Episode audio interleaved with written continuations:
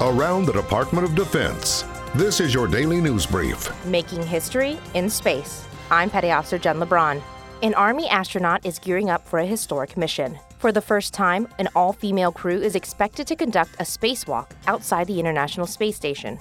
NASA astronauts Anne McClain and Christina Koch will upgrade the batteries on the space station March 29th to close out Women's History Month. This is a new era of spaceflight. It's important for a lot of people to look out and, and see someone that looks like them. I think that we are, are really just, uh, I suppose, symptoms that, uh, that, you know, equality's been reached. McClain is a lieutenant colonel in the U.S. Army. She served as a helicopter pilot, test pilot, and was selected by NASA as part of Astronaut Group 21 in 2013. The director of the National Security Agency and commander of U.S. Cyber Command discussed national defense and the rise of persistent presence in the cyber domain.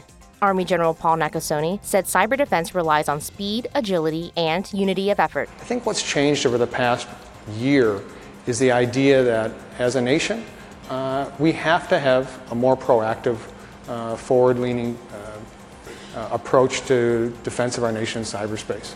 He also said his number one priority is to retain talent. I look for someone that locks onto a problem and doesn't want to let it go. It's the person that wants to work all day, all night to solve that problem. Uh, they're rare, but when you find them, they are incredibly powerful. He said the mission to defend the nation and secure our future is what drives every single person working at the NSA and Cybercom. More than 100 high school students converge on Capitol Hill as part of the U.S. Senate Youth Program.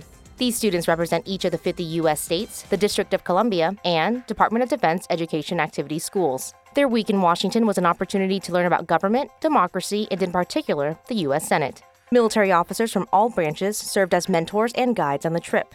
The Senate Youth Program was created in 1962 to increase young Americans' understanding of the interrelationships of the three branches of government and the vital importance of democratic decision making, not only for America, but for people around the world.